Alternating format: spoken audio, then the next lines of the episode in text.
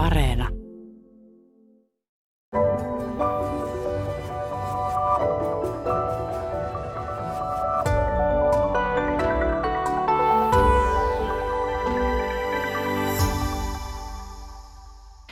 Niin, joutua vai päästä eläkkeelle, se on tänään aiheenamme. Irja Askola, tervetuloa. Kiitos. Sinun eläkkeelle jäämisestäsi on nyt kaksi vuotta aikaa, jäit 65-vuotiaana Helsingin piispan virasta eläkkeelle, niin kerro, että millainen mielikuva sinulla oli eläkkeellä olemisesta ennen kuin itse, itse sinulle tuo aika koitti? No kovin paljon on ehtinyt sitä ajatella. Kuulun niihin ihmisiin, jotka syöksyy aina satasella ja täysillä niihin töihin, mitä tekevät ja koin, että minulla kaikki aikaisemmatkin työt, mutta varsinkin tämä piispana oleminen ensimmäisenä suomalaisena naispiispana oli niin syvämerkityksellistä, kivaa ja kiehtovaa, että en hirveästi ehtinyt sitä ajatella, valmentautua. Mutta kyllä minulla oli ihan semmoinen ajatus, että minä olen tämmöinen iloinen karjalaistyttö ja, ja innostunut, yleensä kaikesta kiinnostunut ja innostava. Ja ajattelin, että nyt mä jatkan sitä samaa aktiivista elämääni, vaan pidän vähän parempaa huolta kunnostani ja rupean käymään yliopiston luennoilla. Ja mulla oli semmoinen hyvin ideaali, naivi ajatus siitä, en ollut valmentautunut siihen riittävästi, olisi ehkä pitänyt. Ja sitten kaikki ei mennytkään niin kuin Strömsössä. Mm. Eli kuvittelit, että se on sitten semmoista aktiivista puuhailuaikaa, niin ö, miksi se nyt jälkikäteen sinusta tuntuu naivilta se, että ajattelit niin?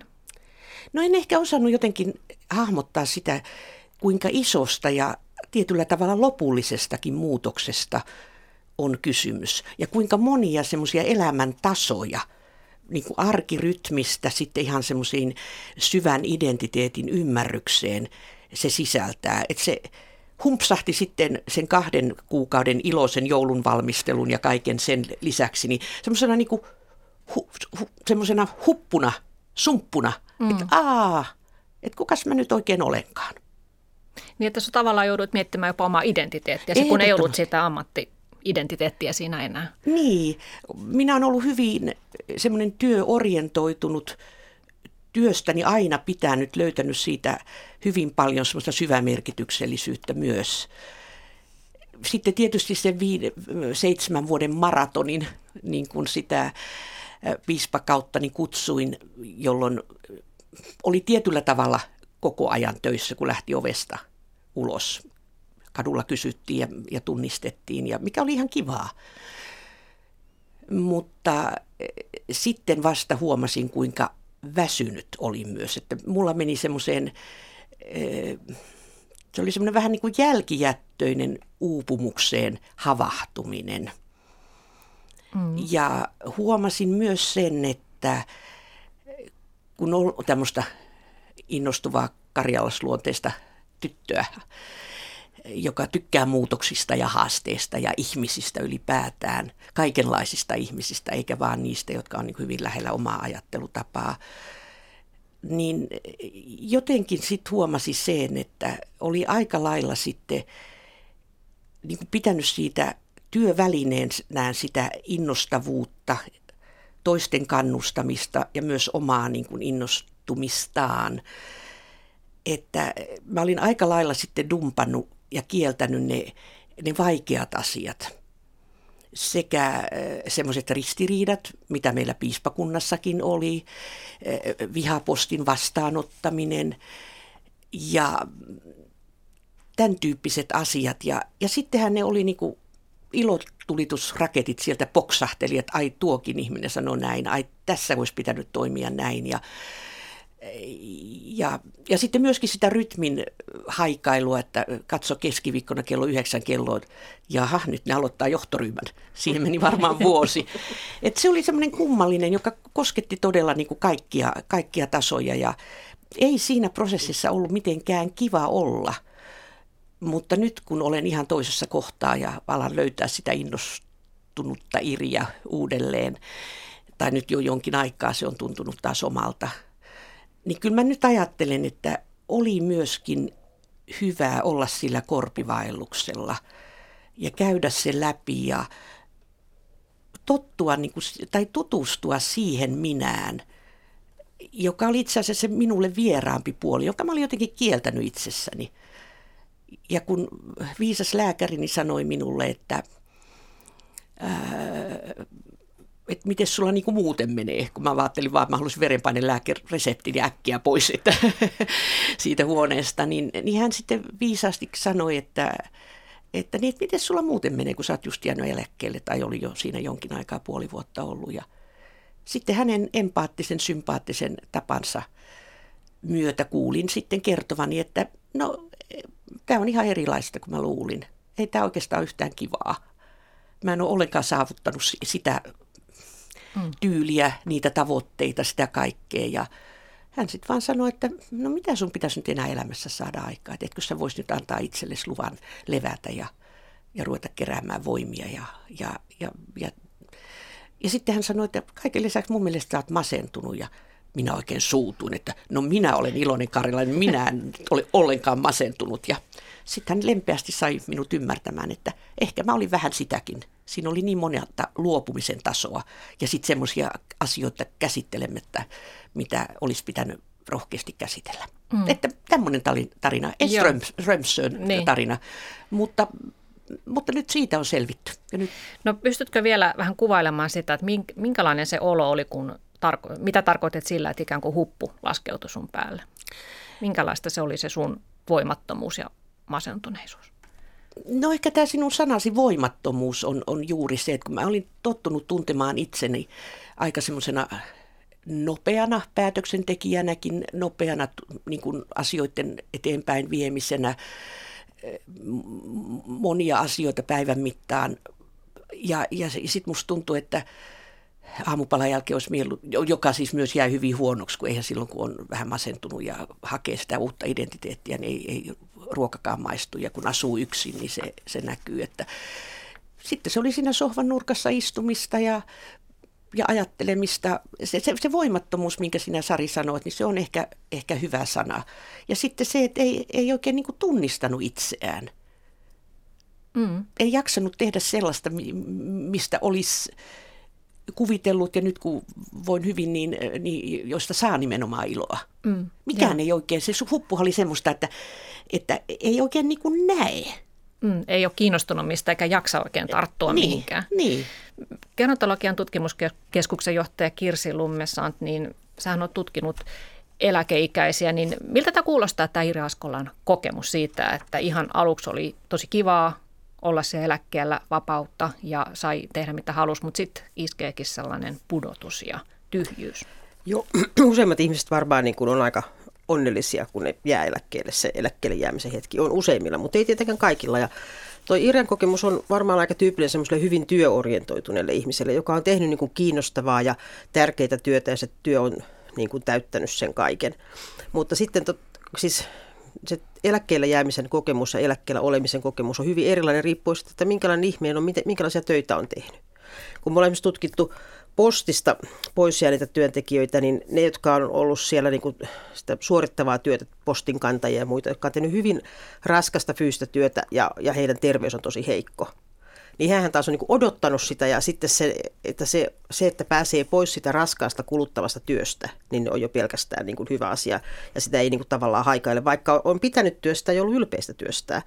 Mutta tuommoinen, joka tavallaan niin kuin myös se henkisen kapasiteetin vie, tuommoinen niin kuin kirjan kaltainen työ, niin, niin semmoisilla tietysti se on se identiteetti on enemmän kiinni siinä työssä. Että jos, että jos sä oot ollut työstä sylpeä postinkantaja, niin se, sun identiteetti se ei ehkä ole kuitenkaan niin se, että olen postinkantaja. Mutta mm. sitten, ja siellä postissakin me huomattiin, että, että ne sitten siellä hallinno, hallinnossa, niin niille selvästi se oli niin kuin vaikeampi asia, koska ne, se, se suhde työhön oli erilainen.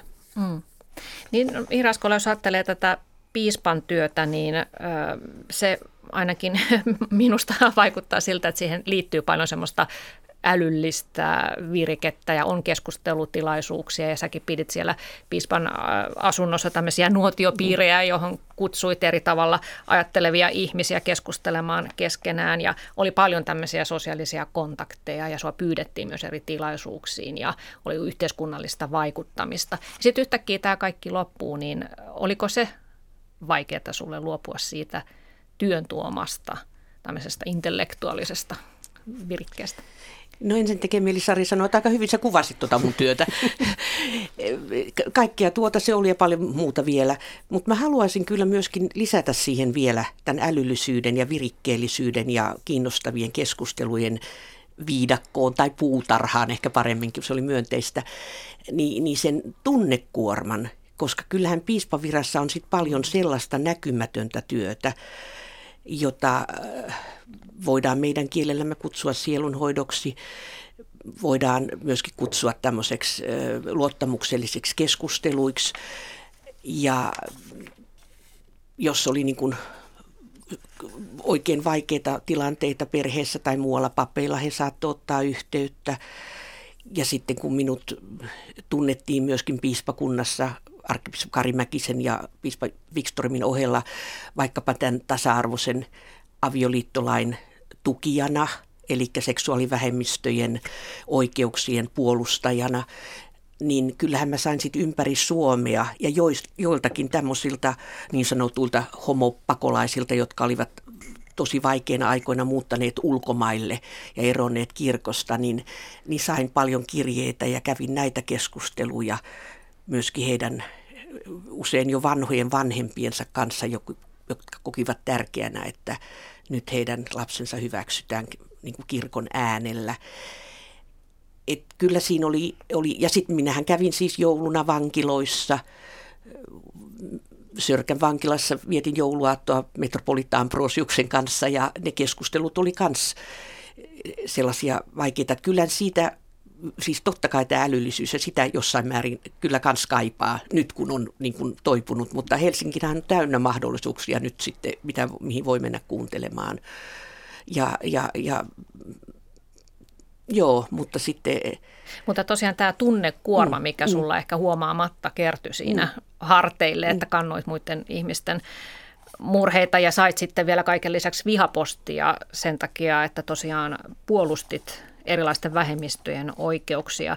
Ja tietysti kun on johtavassa virassa, niin pitää tietty rajan asti sietääkin kritiikkiä, Kyllä. mutta se kritiikki on eri asia kuin solvaukset, mitä Aivan. myös, myös olet saanut. Niin, niin tuossa sanoit aluksi, että olit vähän ikään kuin torjunut niitä silloin virassa ollessasi, niin oliko ne sitten sellaisia asioita, joita jouduit eläkkeellä käymään läpi, Kyllä. että mitä, mitä kaikkea mielipahaa sä olit joutunut kärsimään? Joo, oli aivan oikeassa. Että mutta kyllä mä silti pidän niin kuin sitä, jos nyt tämmöistä termiä sanoo strategisesti tai johtajuuden kannalta, niin kuin oikealta, oikealta valinnalta, että vaikka ne oli tosi rankkoja ne vihapostitkin, niin että mä en niin kuin jäänyt niihin vellomaan, vaan säilytyn sen suhteellisuuden tajun ja, ja, ja minähän sain siis valtavasta, valtavasti myös kannustusta ja tukea ihan tyyppisesti joku ratikassa taputtaa olalle ja sanoo, että Mä en kyllä kuulu kirkkoon, mutta kiva, kun sä oot Helsingin piispa. Ja siis semmoista hyvin monen tyyppistä kannustusta sain ja e, myös joiltakin tuo tämmöisiltä ihan lähikollegoilta ja myöskin niin kuin esimerkiksi arkkipiispalta, että kyllä se rankassa virassa on äärimmäisen tärkeää, että on joku lähikollega, jonka kanssa voi säilyttää suhteellisuuden tajun ja kertoa julkisessa virassa oleva. Enhän mä nyt voi tämmöisiä niin kuin huudella mm. kauheasti, että tuolla vaan ne, ne piti sitten vaan kestää, säilyttää suhteellisuuden taju ja, ja osittain myös joitakin niitä hirveitä kirjeitä mä myös ymmärsin. Kun mä ajattelin, että ihmiset kirjoittaa joku mulle, että nyt en sano sitä kirjoisena, että piip, piispa, niin sinäkin tuolla käytät aikaa maahanmuuttajien ja turvapaikanhakijoiden tai seksuaalivähemmistöjen kanssa, että ja minä asun täällä Vantaalla lähiössä ja mulla on rahat loppu ja kukaan ei huomaa mua eikä ole kiinnostunut. Ni, niin mm. niin kyllä sekin oli niin kuin hirveän monimutkainen se, se vihapuheen, se oli viidakko. Niin, Nämä älylliset aivan. inspiraatiokeskustelut oli puutarhaa. Niin, ja sitten niitä molempia yritti, niin kuin, se alkueläkeläisyys oli enempi siellä viidakossa rämpimistä. Mutta nyt mä, se, se kannatti käydä, vaikka se ei ollut kiva korpivailus. Eikö se ole toisaalta nyt helpottavaa, että sun ei tarvitse enää ratkoa koko yhteiskunnan ongelmia? no en mä kuule niin suhteellisuuden tajua niin ole tuota kadottanut, että, että ajattelin, että mä niitä. Että joo, joo. sanopas nyt tähän ja tähän joo, jotakin. Joo. Ja, Joo. No tuossa kirjallisuudessa sanoit, että kun tosiaan postista ö, potkut saaneita yli 55-vuotiaita tutkinut ja kerroit, että ne suorittavan työntekijät, niin heille se eläkkeelle pääseminen on ikään kuin, että he todellakin pääsevät, mm. mutta sitten hallinnollisella puolella olevat, niin he ehkä sitten enemmänkin joutuvat. Niin liittyykö tähän siis semmoinen tavallaan statuksen menettäminen, että jos sä oot ikään kuin johtavassa asemassa, teet siellä toimistotöitä, niin, niin tuota, siitä asemasta luopuminen on se vaikea juttu ihmisille. Se asema on tietysti yksi, mutta sitten on myös, että siihen siis sanaan elä, eläke, eläkeläinen, hän liittyy kauhean vahvoja merkityksiä. Ja kyllä jotkut meidän haastateltavat niin sanoivat, että kun he, ne, nehän sitten joutuu sen eläkeputkeen, niin ihan siihen viimeiseen päivään saakka, kun he oli eläkeputkessa, niin he oli työttömiä, koska se työtönkin oli niin kuin kunniakkaampaa heidän mielestään kuin se eläkeläinen. Sitten oli totta kai taas toisia ihmisiä, jotka rupesivat puhua heti itsestä eläkeläisenä, kun ne pääsivät siihen työttömyysputkeen. Mutta just niin kuin se, että, että siinä on semmoinen vanhan ihmisen leima. Mm. Ja sitten jos ihminen on niin kuin 58-vuotias ja hän on niin kuin hyvä terveys ja hyvä toimintakyky ja, ja olisi niin kuin työkykyä ja halua, niin, niin hän ei halua ottaa sellaista niin kuin vanhan ihmisen leimaa, jonka monet kokee, että sen eläkesanan myötä tulee. Mm. No entä sitten tällainen ajatus, että tarvitaanko minua enää tässä yhteiskunnassa? Olenko minä nyt yhdessä yössä – siivottu pois hyödyllisten ihmisten joukosta? Minusta se on tärkeä kysymys. Miten sä, en tiedä, miten sinä no, tutkijana, ihan... Kirsi, mutta kyllä, kyllä se oli myöskin sitä identiteettiä. Mm. On, on kiva olla ollut tarvittu. Et mm. Sehän on osa niin kuin elämän sisältöä. Ja sen kanssa kyllä piti sitten niin miettiä myös, vaikka, vaikka sitten kyllä mä ajattelen myös, että samalla tavalla kuin jokaisen elämäkin on ainutlaatuinen, ei ole, niin, niin kyllä se eläkeläisyydenkin kokemus – siihen tuo sen ainutlaatuisen elämänsä aiemmat vaiheet ja usein jopa niin kuin sukupolvien takaisia laahuksia.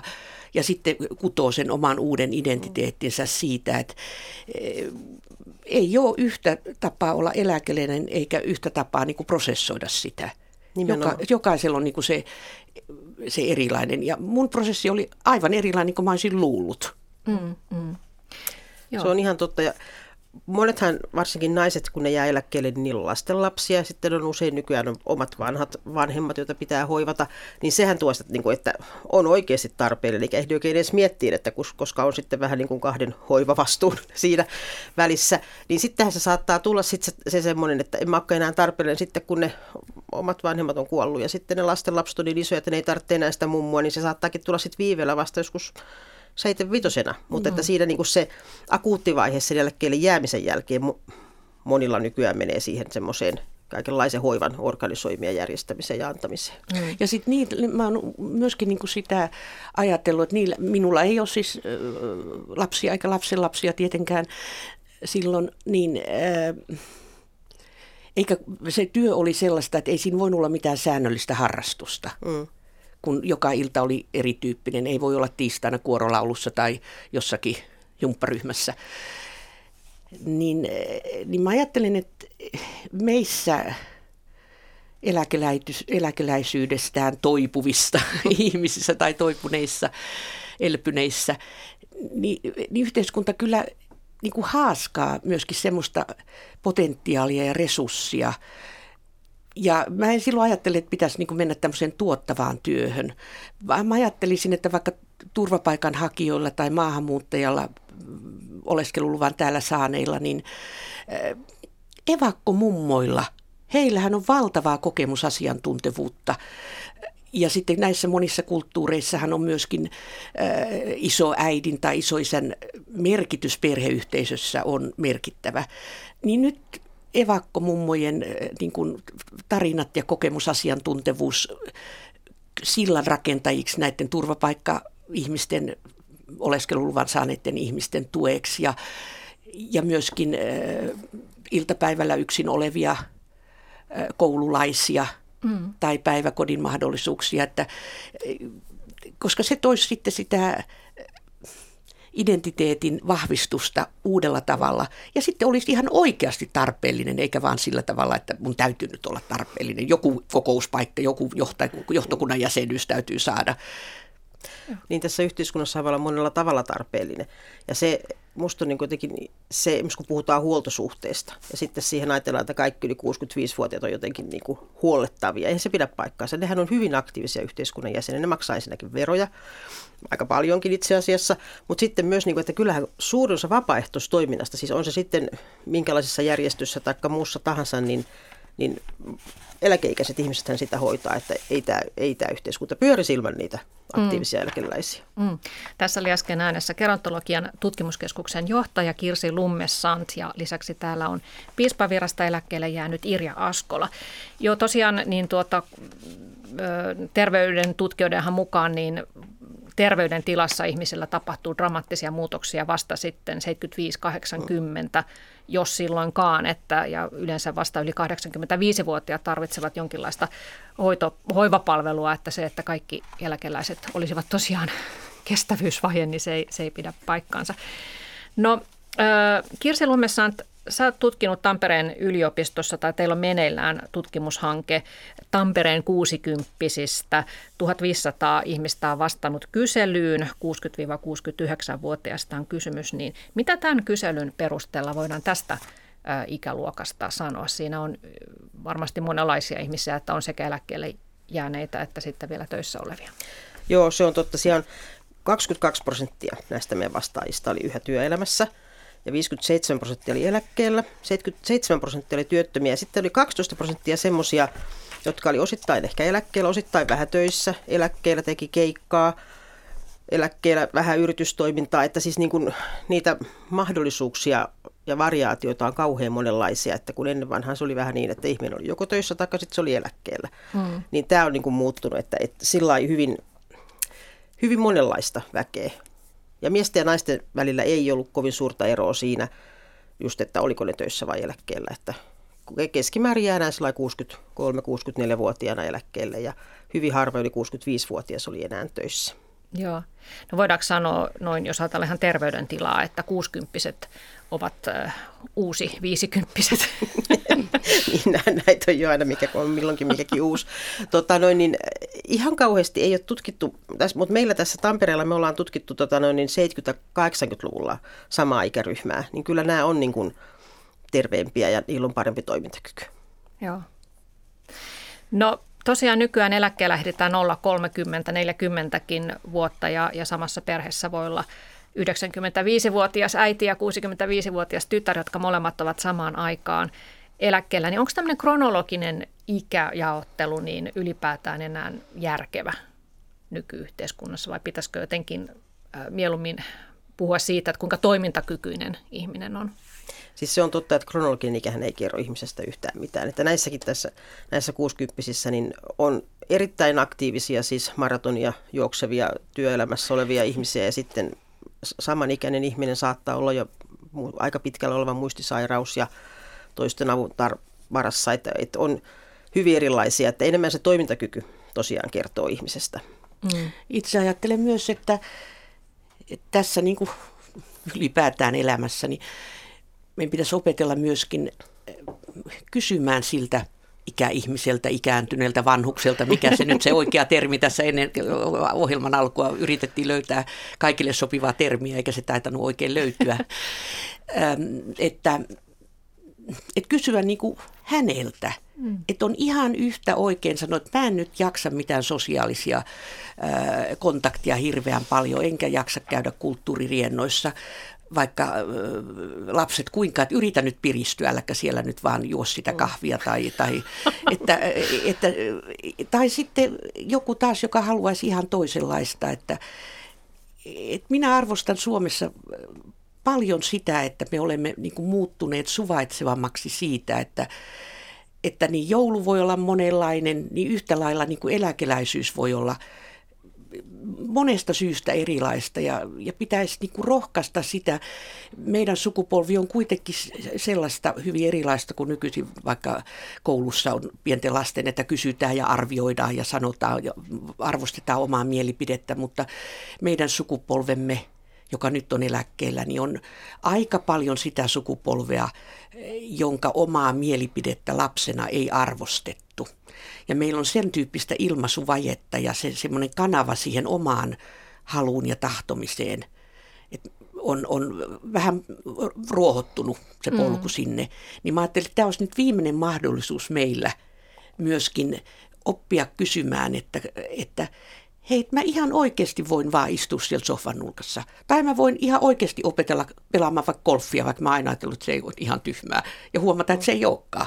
No en, mä en ole nyt sille polulle menossa niille viheriöille, mutta joka tapauksessa, että se mun pointtini oli se, että, että kysytään niiltä ihmisiltä enemmän kuin ajatellaan heidän puolestaan, mitä he nyt tarvitsivat. Nyt on ulkomaanmatka tai nyt on teatteriliput ja nyt lähdetään koko perhe syömään ravintolaan. Mm. Ja, ja, ja myös sitten, että ihmisen pitäisi ehkä viimeistään tässä vaiheessa myös itse voimaantua siinä mielessä, että ajattelee, että mitä minä itse mm. haluan. Että on ehkä valinnut ammatinkin vanhempien mm. opastuksella tai että on ottanut mm. jonkun sovinnaisen polun ja, mm. ja, ja tota, sitten kun se työelämä päättyy, niin ei ole enää mitään pakkoa mm. tehdä mitään. Niin siinä on myös mahdollisuus sitten, että nyt alkaa sitten tehdä niitä asioita, mitä itselle on niin. aina halunnut. Et kun mä ajattelin, että ainakin meillä karjalaisilla on semmoinen, että ettei just vai ole vaivaksi. niin me voitaisiin jotenkin ajatella, että ihminen, joka on tehnyt pitkän työelämän ja hoitanut mahdollisesti myös lapsiaan ja muuta, niin eikö sitä saisi välillä vähän ollakin vaivaksi ja oppii mm. olemaan vähän vaivaksi. Niin. Mä oon aika huono siinä. Niin toi on ihan totta. Mutta siinä mielessä tämä yhteiskunta on muuttunut mun mielestä parempaan suuntaan, että siis niin kuin, että eläkkeellä voi tehdä mitä haluaa ja voi aloittaa ihan uudenlaisia harrastuksia ja se, se aikaisempi identiteetti, niin se ei niin kuin kahlitse. Et ennen joskus 30-40 vuotta sitten enemmän ehkä se, että jos sä olit ollut tietynlainen ihminen, niin sitten oletettiin, että sä jatkat sitä samaa ja vähän istut siellä keinotuolissa ja muistelet menneitä, mutta nythän sä voit, että jos sä oot ollut sihteerisairaalassa, niin sä voit ryhtyä taidemaalariksi tai jotakin ihan siis niin kuin muuta. Ja se on ihan ok ja se on musta hieno asia. Mm. Niin, sitten toisaalta tämmöinen, että oletetaan, että kaikki olisivat hirveän aktiivisia, no se niin se, sekin voi olla mm. sitten vähän rasittavaa. Mä luin, tota, tässä oli joku aika sitten Hesarissa, kun on tämä Usko siskoa palsta, niin musta siinä oli hauska kirjoitus, jotenkin kolahti, kun siinä oli semmoinen 70-vuotias ihminen, ja kun mä luin sitä, niin mä ajattelin, että mä hyvinkin voisin kirjoittaa sen 70-vuotiaana. Hän siis kertoo, että hän on elämänsä hoitanut kaikki tosi kunniallisesti ja velvollisuuden tuntoisesti ja eläkkeelläkin on jumpannut niin kuin lakisääteiset jumpat ja käy kulttuuririennoissa ja hoitaa lasten lapsia ja sukulaisia ja puuhailee ja on aktiivinen ja näin. Ja että hän kysyi, että milloin on lupa hellittää, mm. että koska hän niin kuin vaan voisi olla, että tarviiko enää olla niin hirveän aktiivinen. Että hän koki sen semmoisena paineena, että nyt kaikkien pitää hirveästi tehdä jotain. Se on ihan totta. Tuommoista painetta on ja ihan puhutaanhan me gerontologiassakin aktiivisesta ikääntymisestä ja näin. Ja kyllä ja Amerikassa ne puhuu jopa tuottavasta ikääntymisestä, että productive aging. Mm. Ja nämä on kyllä niin kuin sillä että jo, jo, toisethan ottaa sitten tämmöiset ulkoiset paineet niin kuin herkemmin kuin toiset, mutta tota, kyllä, jengipainetta. Jeng, jeng, jengipainetta jo, että, että kun aikaisemmin niin kuin se oli ihan ok, että, että lämmitteli saunaa ja oli mm. tosiaan siinä keinotuolissa ja kukaan ei sitä paiksunut, mutta jos nyt tekee pelkästään sitä, niin kyllä varmaan ehkä sitten muut kyselee, että mitä se, etteikö sä mitään harrasta. Ja kyllähän monille isovanhemmille on aika kipeä kysymys, että mit, mitä kaikkea se haluaa olla lapsen lapsilleen rakastava mummo tai vaari, niin edellyttää, että, että mihin, mihin ne rajat laitetaan. Ja mm. toisaalta sitten nykyajan työelämä näille vanhemmille on usein niin hektistä, että se isovanhemmuus on todellinen resurssi, todellinen yhteiskunnallinen mm. resurssi. Mutta mi, mihin, mihin sen rajan niin kuin vetää, että se, se, on, se on kipeä kysymys, eikä siihen ole yhtä oikeaa vastausta, koska se tuottaa iloa lapsen lapsille ja omille lapsilleen ja vävyilleen tai miniöilleen mm. iloa mm. ja helpotusta. Ja tarpeellisuuden tunnetta isoäidille tai mm, isoisälle. Mm. Mutta missä, missä on sitten se raja? Niin, joo, se saattaa sitten sitoa niin paljon, että sitten ei mm. muuta elämää olekaan kuin se lasten hoitaminen. Mm. No vielä tästä aktiivisuuden vaatimuksesta, niin sähän olet Kirsi Lumme saanut tutkinut myös ö, median antamaa kuvaa siitä, että millaista on olla vanha ja eläkkeellä. Mm. Niin pystytkö tähän kertoa jotain esimerkkejä, että mitä, minkä tyyppisiä otsikoita lehdissä on liittyen tähän eläkkeeseen? No siis se riippuu, jos puhutaan niin kuin vanhoista ihmisistä massana, niin nehän on usein semmoinen ongelma, että on eläkepommia ja kaikenlaista muuta, että se on, on sitä negatiivisia uutisia. Mutta sitten kun on yksilöistä kyse, niin silloinhan nimenomaan niin kuin ihannoidaan sitä aktiivisuutta ja että, että on niin kuin saavuttanut mestaruuksia vielä Kuulan työnnön maailmanmestari 90-vuotiaiden sarjassa ja kaikki tämmöisethän on niin kuin mikä nostetaan sitten esille, että totta kai se, se media tuottaa tämmöistä ihan, ihannoivaa aktiivisen vanhuuden kuvaa. Mm. Että massana ollaan ongelma, mm. mutta sitten yksilöt on teräsvaara niin, ja teräsmummoja. Joo. No yksi semmoinen iso asia tietysti, mikä eläkkeelle jäämiseen liittyy, on se, että taloudellinen tilanne yleensä huononee ja aina ei välttämättä ihmiset osaa varustautua siihen, että kuinka paljon sitten tulot, tulot laskee. Että luin, että tuon takuusäätiön toimitusjohtaja Juha Pansar on sanonut, että itse asiassa pitäisi jo kymmenen vuotta aiemmin alkaa miettiä sitä eläkettä talouden näkökulmasta, että meillä on nyt seuraavaksi jäämässä eläkkeelle kuluttamaan tottunut sukupolvi, jolla voi olla sitten paljonkin esimerkiksi kulutusluottoja. Ja kun sitten tulot tippuu kun jää eläkkeelle, niin velkojen maksu ei onnistukaan niin kuten on ku- kuvitellut ja sitten ehkä on vaikea myös luopua siitä kulutustasosta. Niin tuota, ö, mitäs tästä tiedetään tästä, kun teillä oli Kirselummessa tämä postitutkimus, että miten siellä ihmiset ovat sopeutuneet tähän taloudelliseen tilanteeseen? Joo, se oli siinä mielessä kiinnostavaa, että kun me ollaan kysytty, että, tota, että millä ehdoilla niin kuin voisi jatkaa työuraa, niin, tota, niin se talous ei, ei näillä, näillä suorittavan työn tekijöillä niin kuin noussut ollenkaan tärkeäksi, jolla on siis niin kuin pienempi palkka. Että sitä vastoin niin kuin taas nämä hallintohenkilökunta, niin heillä niin kuin se talous oli tärkeämpi juttu. Ja, ja me tulkittiin sitä tulosta sillä tavalla, että, että nämä, joilla on ollut aina pieni palkka, ja sitten on kuitenkin fyysisesti raskas työ, niin se terveys menee jotenkin niin kuin sen rahan yli, ja ne, että vaikka ne tietää, että se eläke jää pieneksi, niin ne on, on tosi tyytyväisiä, että ne pääsee pois sitä raskasta työstä. Mutta sitten taas ne, joilla on semmoinen niin fyysisesti kevyempi työ ja kohtuullisella palkka, jotka on tottunut nimenomaan siihen tietynlaiseen elintasoon. Ja sitten niin kuin postikin työntekijät on semmoisia, jotka on mennyt sinne nuorena ja se on ollut semmoinen varma leipä. Ja sitten nyt yhtäkkiä se ei olekaan enää varma leipä. Mutta se niiden odotushorisonttihan on ollut se, että, että, että tämä suhteellisen mukava elintaso jatkuu ja sitten on aika hyvä eläke. Ja sitten se yhtäkkiä tippuukin siinä kymmenen vuotta ennen sitä varsinaista eläkeikää ja sitten se teki, tarkoittaa se, että on tosi pieni eläke, niin niillä se talous on niin kuin selvästi niin kuin isompi juttu. Et sekin on vähän just, että mikä on ollut se mm. elintaso, mihinkä niin. on tottunut ja, ja se odotushorisontti, että mitenkään kuvittelee. Että jos on kuvitellut, että niin kuin sit eläkkeellä matkustelee ja ostaa niin kuin kakkosasunnon Espanjasta ja muuta ja sitten se niin kuin romahtaa tämä odotushorisontti, mutta jos se ei ole koskaan kuvitellutkaan mm. sellaista, koska aina on sinnitellyt aika pienillä tuloilla, niin sitten se muutos on ehkä niin suuri. Mä luulisin myöskin, että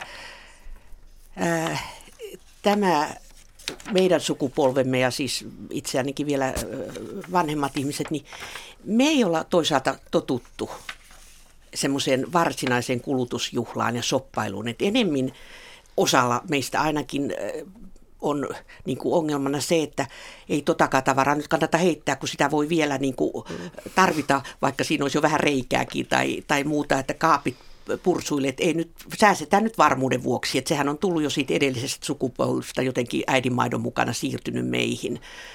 Et, et se on niin kuin yksi, mutta mä luulen, että sitä meitä nuorempi sukupolvi niin on enempi tätä kulutusjuhlaan juhlaan tottunut. Ja toinen näkökulma tähän talouteen, niin eh, komppaan kovasti niitä tulevaisuuden tutkijoita, jotka jotenkin tukevat ja suunnittelevatkin niin kuin sen tyyppisiä, että siitä tulee niin kuin sivutuotteena säästöjä, että on semmoista ää, yhteisöllistä asumista, jossa kuitenkin on niin kuin yksityisyyden suoja, joka tarkoittaa sitä, että, että voi olla niin kuin, yksi tai kaksi lehteä niin kuin kymmenelle ihmiselle tilattu. Jokainen, tai jokainen tilaa yhden lehden ja se on sitten yhteistä. Ja voidaan ostaa suuria määriä määriä tuota, ruokaa halvemmalla ja tehdä sitä sitten vaikka kerran kaksi viikossa yhdessä. Ja, et sen tyyppistä, että, että kyllähän ei vaan tämä ilmastonmuutos, vaan, yli, muutos, vaan ylipäätään tämmöinen ihmisten monimuotoisuus ja ketteryys saattaa tuottaa semmoisia säästämistaitoja, jotka on pelkästään kivoja. Mm. Ei se ole mitään nuukkailua, vaan siis tuo jonkun lisäbonuksen siihen arkeen. Turvallisuuden myös. Mm, se on totta, että tyyppisiä yhteisöllisiä projekteja on koko ajan niin kuin, tavallaan mm. kuplimassa. Että ei ole vielä ihan kauhean yleisiä, mutta mä uskon myös, mm. että ne lisääntyy tulevaisuudessa. Mm. No vielä tästä taloudesta, niin tuota, meillähän on noin 500 000 eläkeläistä, jotka kituttaa köyhyysrajan alapuolella ja suuri osa heistä on naisia, että monet naiset tekevät ö, työuransa pätkätöissä ja, ja osa-aikaisina ja huonolla palkalla ja sitten se ikään kuin jatkuu se, se eriarvoisuus siellä eläkkeellä, että siinä mielessä. Mutta ehkä se sitten on juuri noin niin kuin Kirsi sanoit, että pienituloiset ovat tottuneet ja tietävät, miten sitä penniä venytetään, niin, niin osaavat sitten. No en halua sanoa, että ne olisivat tyytyväisiä siinä elämänsä, mutta ehkä se on kuitenkin jotenkin... Te eivät ole odottaneetkaan ehkä niin, sitten. Mm, mutta just, että naisilla on sitten monta kertaa sitten on vielä että on ollut kotona hoitamassa lapsia ja niin. muuta, mikä tekee sen työuran lyhyemmäksi. Joo, siihen mä, että he on niin kuin satsannut mm. tulevaisuuden tekijöihin, eli mm. pieniin lapsiin omasta halustaan. Ja, ja, ja sitten siitä seuraa se, että heidän eläkkeensä on huomattavan pieni. Mm. Mm. Nimenomaan näistä aikaisemmin nyt kai se lainsäädäntö on vähän viilautunut parempaan suuntaan. Mm. No onko sinulla Ira Askola ollut jotakin konkreettisia yllätyksiä eläkkeelle jäädessäsi? Jotakin, joka toimi hyvin työelämän aikana, mutta sitten ei toiminutkaan enää, kun jäit eläkkeelle? No ne on hyvin konkreettisia kanssa, että äh, kun äh, tarvitsee ensimmäisen kerran lääkäriin, niin että ai niin, enhän mä nyt voi, mulla ei ole enää työterveyshuoltoa, en mm, vaan tullut ajatelleeksi. Niin. Tai kun äh, tietokone tilttaa tai printeristä muut, mu, tuota, kuivuu se, mikä se on se Muste. musteputkilo, mm. putkilo, niin, niin mä en voi koputtaa meidän IT-tuen tuota ovea ja sanoa, että hei, tuut sä auttamaan, vaan pitää etsiä jotakin digiosaajia joko sukulaisten tyttäristä tai, tai tuota, jostakin mainossivuilta. Et ne on, ne on niin tämän tyyppisiä mutta kyllähän sitten myöskin se semmoinen minun työssäni se semmoinen eh, vaikuttamisen kanavat, se oli myöskin monella tavalla semmoinen eh, niin kuin hengellinenkin yhteisö. Mä pidin saarnoja, kirjoitin rukouksia ja, ja se niin kuin hoiti myöskin sitä omaa niin kuin hengellistä asiaa, ulottuvuutta. Ja sitten monet No ihan lähityötoverit, niistä mä en sanoisi, että oli, oli ihan ystävyyden tasolla, koska se oli musta myöskin niin kuin johtajuudessa tärkeää, mutta siitä, siitä ympäristöstä muotoutui myöskin niin kuin ystäviä. Ja sitten piti niin kuin hakea heihin ihan niin kuin toisenlainen kontakti, että et, kyllä, kyllä siinä aika paljon myös menetti ja sitten se huppusilmillä ei huomannut, kuinka paljon myös saa – ja vaikka minun eläkkeelle jääminen oli ihan pitkään suunniteltu, että se on 65 vuotta ja se oli ihan, että se, mä en siis niin kuin joutunut eläkkeelle, vaan halusin. Mm. Mutta silti se prosessi oli eri, mm. erilainen. Mm. Niin otit tuossa noin sosiaaliset suhteet esille, niin yksinäisyys, kuinka, kuinka tuota noin niin iso ongelma se on eläkeläisillä? No sitten tässä meidän 60 tutkimuksessa, niin tota, ää, joskus yksinäisyyttä kokeen miehistä 32 prosenttia ja naisista 40 prosenttia. Ja näistä, jotka sanoo, että kokee yksinäisyyttä, niin puolet kokee sen niin kuin ongelmana. Mm-hmm. Että kyllä sitä niin kuin on. Niin. Mutta semmoista, niin kuin, että tämän meidän tutkittavien keskuudessa semmoista niin kuin vakavaa yksinäisyyttä niin kuin ei, ei ole kuin ihan pari prosenttia, että, että se oli kuitenkin niin kuin vain joskus yksinäisyyttä kokevat, mutta sitten hekin kuitenkin kokee sen ongelmaksi. Että tuosta ystävien hankkimisesta sitten, kun meillä on myös tämmöinen 90 koskeva tutkimus, niin he taas sanoo sitä, mikä minusta on kauhean viisas neuvo, että hankkikaa eri-ikäisiä ystäviä. Mm. Joo. Koska se, että jos niin kuin ne ystävät on niitä työkavereita ja sitten niitä ihan niitä ikätovereita, niin sitten tota, no, niin pikkuhiljaa ne tippuu siitä matkasta mukana, mutta että sitten kun sulla on parikymmentä vuotta nuorempiakin ystäviä, niin ne ehkä sitten jatkaa, jaksaa matkassa loppuun asti. Mm. Hyvä idea. Ja, ja sähän Irja kerroitkin mulle tuossa ennen lähetystä, että sulla Joo. nimenomaan on on niin, eri-ikäisiä ystäviä. Niin, minusta se on, se on tärkeä, tärkeä asia. Seurasin 94-vuotiaan tätini viimeisiä vuosia, rakkaan Ilja-tätini, ja, ja hän usein juuri sanoi, että kaikki hänen ystävänsä on Ristikankala, joka on siis Lappeenrannan hautausmaa.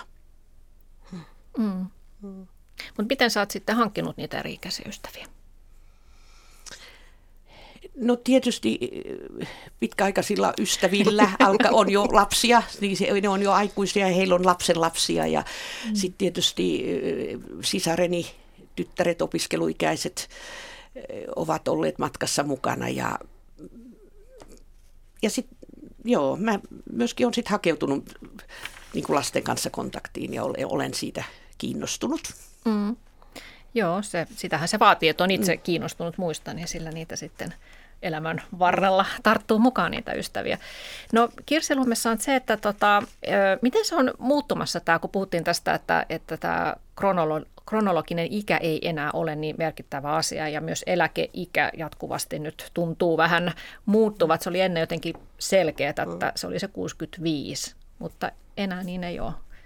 Joo, siis itse asiassa se on jännä, kuinka niin kuin tiukkaan se on juurtunut tähän meidän ajatteluun, että se eläkeikä on se 65. Silloin sata vuotta sitten, kun se eläkeikä on asetettu 65, niin ihmisten niin kuin elinikä oli 65. Että, että useimmathan kuoli aika lailla siinä. Että, että nythän se nousee sen elinajan odotteen myötä, niin ehkä se nyt on ihan vähän niin kuin oikeudenmukaistakin, mutta mä ymmärrän kyllä sitten niin kuin tota noin, niin meillä töissä niin nelikymppisäkin puhui ihan kauhuissaan, että, että koska, mä pääsenkö mä koskaan eläkkeelle, kun se tuntuu, että se karkaa koko ajan. Että, että onhan se, sillä se oli ennen helpompaa, kun sä tiesit, että se on se 65 ja sitten on se on se perälauta siinä ja sitten ulos, mutta kun nyt ei tavallaan, on vaikea tehdä niin tulevaisuuden suunnitelmiakin, kun kun mm. ei tiedä, että, että koska pääsee eläkkeelle. Ja kuka ne maksaa ne niin. eläkkeet sitten. Mä kyllä jotenkin luotan tähän meidän eläkesysteemiin, että kyllä, kyllä maksajia löytyy. Tietysti me tarvitaan vähän lisää niitä lapsia sitten nyt tulevaisuudessa, että tämä niin. huono syntyvyyskin vaikuttaa. No Irja Askola kerroit, että sinulle se eläkkeelle jääminen olikin semmoinen vähän yllättävä pudotus ja jouduit miettimään koko identiteettiäsi uudestaan. No missä vaiheessa sitten, olet nyt pari vuotta ollut eläkkeellä, niin missä vaiheessa huomasit, että nyt jotenkin ole taas saamassa takaisin sitä vanhaa Irjaa? No ehkä mä nyt sanoisin, että tässä kahdessa vuodessa niin se korpivaellus ja asioiden työstäminen ja se, niin, niin se on, nyt mä ainakin ajattelen näin, että tällä hetkellä on se elpyminen jotenkin tapahtunut ja on tutustunut niihin asioihin, oli tärkeää tutustua, jotka olin laittanut sivuun. Mutta olihan siinä sitten, eihän se nyt ollut koko ajan sellaista sofan nurkasta huppupäässä istumista, että kyllähän siinä, onhan mä kuitenkin työelämässä sit oppinut myöskin vähän semmoista ammatillista, että näytetään ehkä välillä jossain tilanteessa piirteemmältä kuin ollaakaan ja niin edelleen, että se, et, et, et, et, et, en mä ole missään niin kuin sairaalakunnossa ollut, eikä siis semmoista, vaan se oli sitä omaa sisäistä prosessia. Mutta en tiedä, haluatko sitten kertoa, että mitkä näissä, tai kuulla, että mitä, mi, mi, mitä niin kuin... Oliko jotain niin, konkreettista, olisi käännekohta?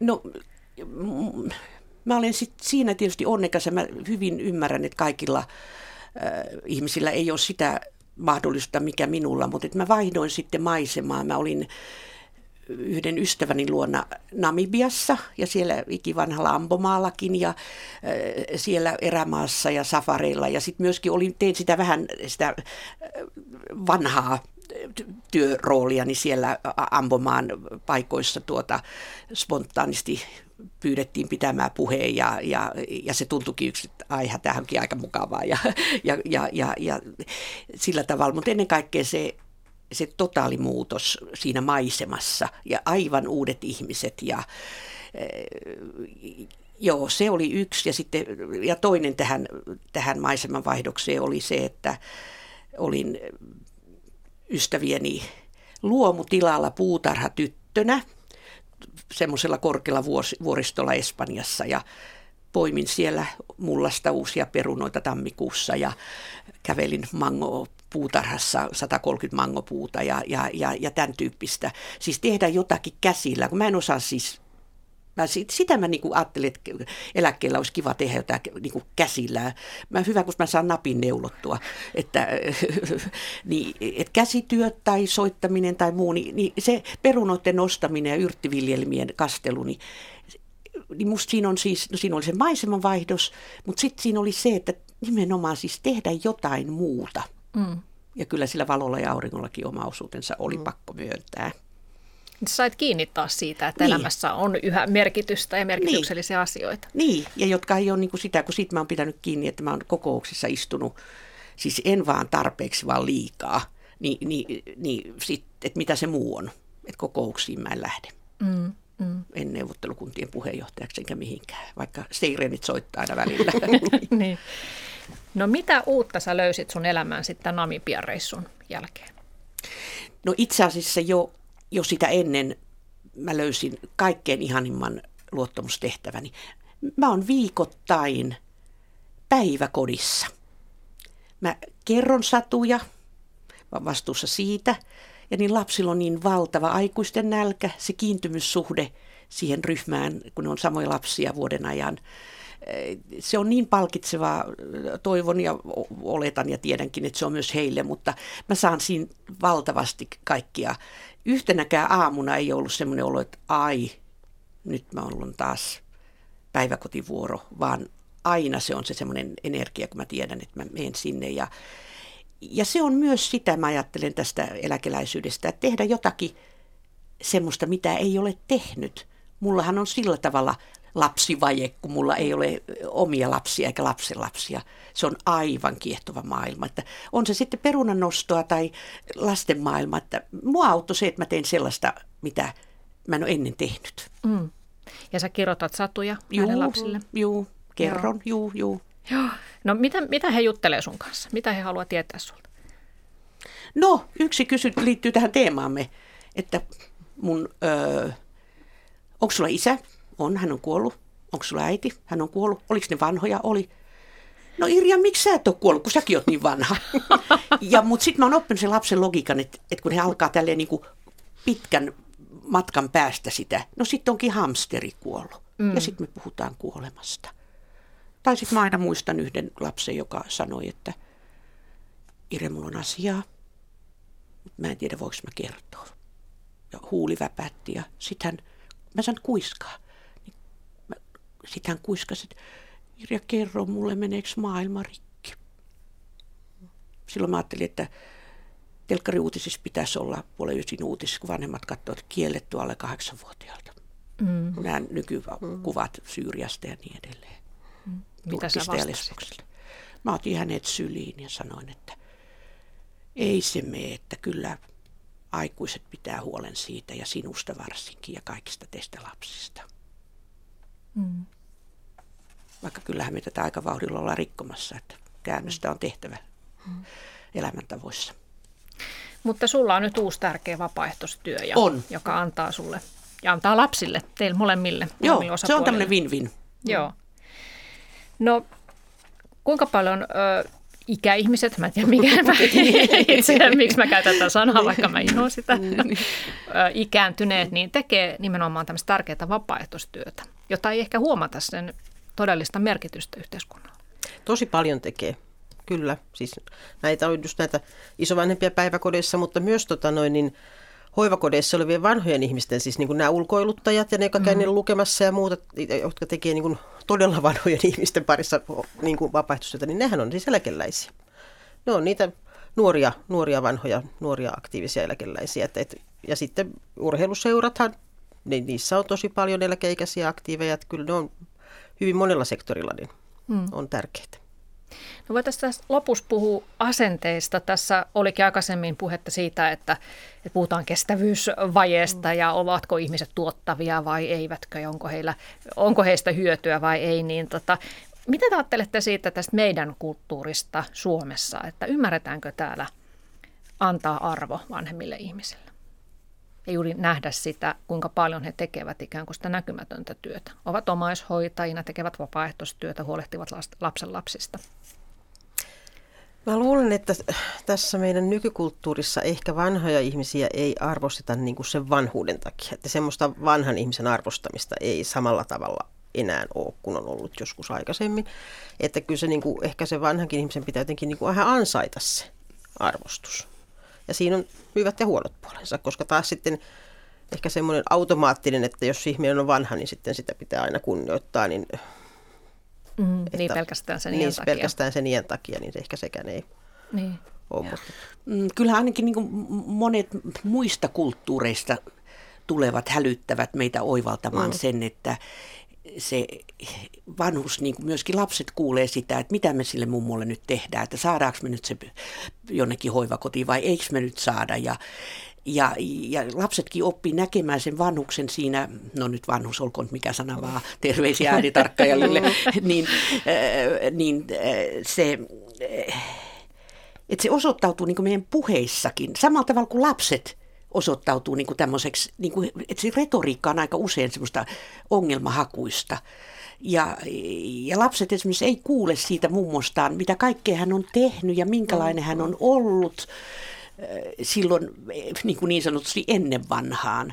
Että kyllä meidän retoriikassa on niin kuin mun mielestä semmoinen hälyttymisen paikka, ja Kirsihän viittasi jo aikaisemmin näihin mediajuttuihinkin, että niitä vanhuksia nostetaan tämmöiseen niin kuin Aira Samulin sapluunaan. Siis kaikki kunnia hänelle ja terveisiä vaan Airalle sinne Jyrstkylän mutkaan. Mutta, äh, tai sitten tämmöisiä kuulan työntäjiä tai muita, jolloin sitä niin kuin, rimaa nostetaan. Ja, ja semmoinen ylipäätään tämmöinen niin kuin tavallisuuden arvostus kaiken ikäisillä. Et, mutta et myös vanhuksilla, niillä ihan tavallisilla vanhuksilla, niin niistä tarvitsemme myös juttua ja tarinaa. Ei kaikkein tarvitse olla semmoisia supervanhuksia. Mutta sitten pitää muistaa sekin, että kun van, ihmiset elää nykyään pidempään, niin isovanhemmilla lastenlapsillahan on nykyään hirvittävän paljon enemmän yhteistä elinaikaa, siis vuosikymmeniä. Mm. Ennen vanhaa tota, no, niin isovanhemmat oli kuollut viimeistään siinä kohtaa, kun ihminen oli 20. Et, niin se myös luo mun mielestä semmoista niin kuin ymmärrystä sukupolvien välistä suhteista ja muista, että, että, se, että on meillä kuitenkin sitten tällaistakin musta positiivista kokemusta. Ja, ja perheet kuitenkin on, että on semmoisia monen sukupolven perheitä, jotka tekee paljon asioita yhdessä. Ja kaikki mm. pystyy niin kuin Skypellä hoitamaan mm. vanho suhteita. Mä tiedän isovanhempia, jotka tonne jonnekin Espanjan lomarannolle, niin ne lukee lapsenlapsille iltarukouksen mm. Skypen kautta. Mm. Joo, näin on. Mä tiedän kanssa vastaavia. Yksi, yksi mun ystäväni kyllä valitti, että kun Anoppi on koko ajan heidän olohuoneessaan, Skypellä jatkuvasti siinä, mutta, mutta sehän on lapselle niin. se kauhean hyvä niin. asia. Niin, niin, joo. no Iiri Askola, niin vieläkö sä seuraat kirkkoon liittyvää keskustelua, kun oot jäänyt pois itse sieltä vaikuttajan asemasta? No kyllähän minä seuraan. Tietysti vähemmässä määrin sillä tavalla, että ei tarvitse ajatella, että tuosta mun täytyy tietää enemmän, jotta jos joku sitä kysyy tai täytyy ottaa kantaa tai viedä asiaa johonkin suuntaan. Että on myös, niin kuin käännän lehteä lehdestä, siis sivua, ja että tuosta mun ei tarvitse olla kiinnostunut mutta kyllähän sitten mä olen kuitenkin kristitty, niin, ja kirkko ja kristitty, sillä on jotain tekemistä keskenään, niin, niin kyllähän mä sitten toki seuraan, mutta kyllä mä oon pitänyt siitä kiinni, että vaikka välillä vielä mieli tekisi puuttua ja vähän jyrähtää tai kannustaa mitä vaan, mutta en, en ole julkisesti puuttunut, se ei ole minun asiani nyt. Minkälaisia haaveita sinulla on vielä? Jaa, toivoisin kirjoittavani. Se on se minun tapani hengittää ja ilmasta. Se on vähän vielä tuolla uinumassa, mutta silmuja jo on. Päiväkodissa toivon jaksavani niin kauan kuin kun jaksan. Ja, ja sitten kyllä mä herra, kerran vielä haluaisin mennä Afrikkaan. Entä Kirsi Lummesland, kun sä oot tutkinut jäkkäitä ihmisiä, niin millainen itse haluaisit olla vanhana? Minkälainen ihminen? Ja ensinnäkin tota noin, niin mä oon onnellinen jokaisesta uudesta ikävuodesta. Mä oon sanonutkin, että tota, kerotologiallahan vanheneminen on vaan hieno asia, koska mä ymmärrän entistä paremmin tätä tutkimusaihetta, että, sikäli niin kuin se on musta hienoa. Kiitoksia Kirsi Lumme ja Irja Askola keskustelusta ja oikein hyvää päivänjatkoa teille hyvät kuuntelijat.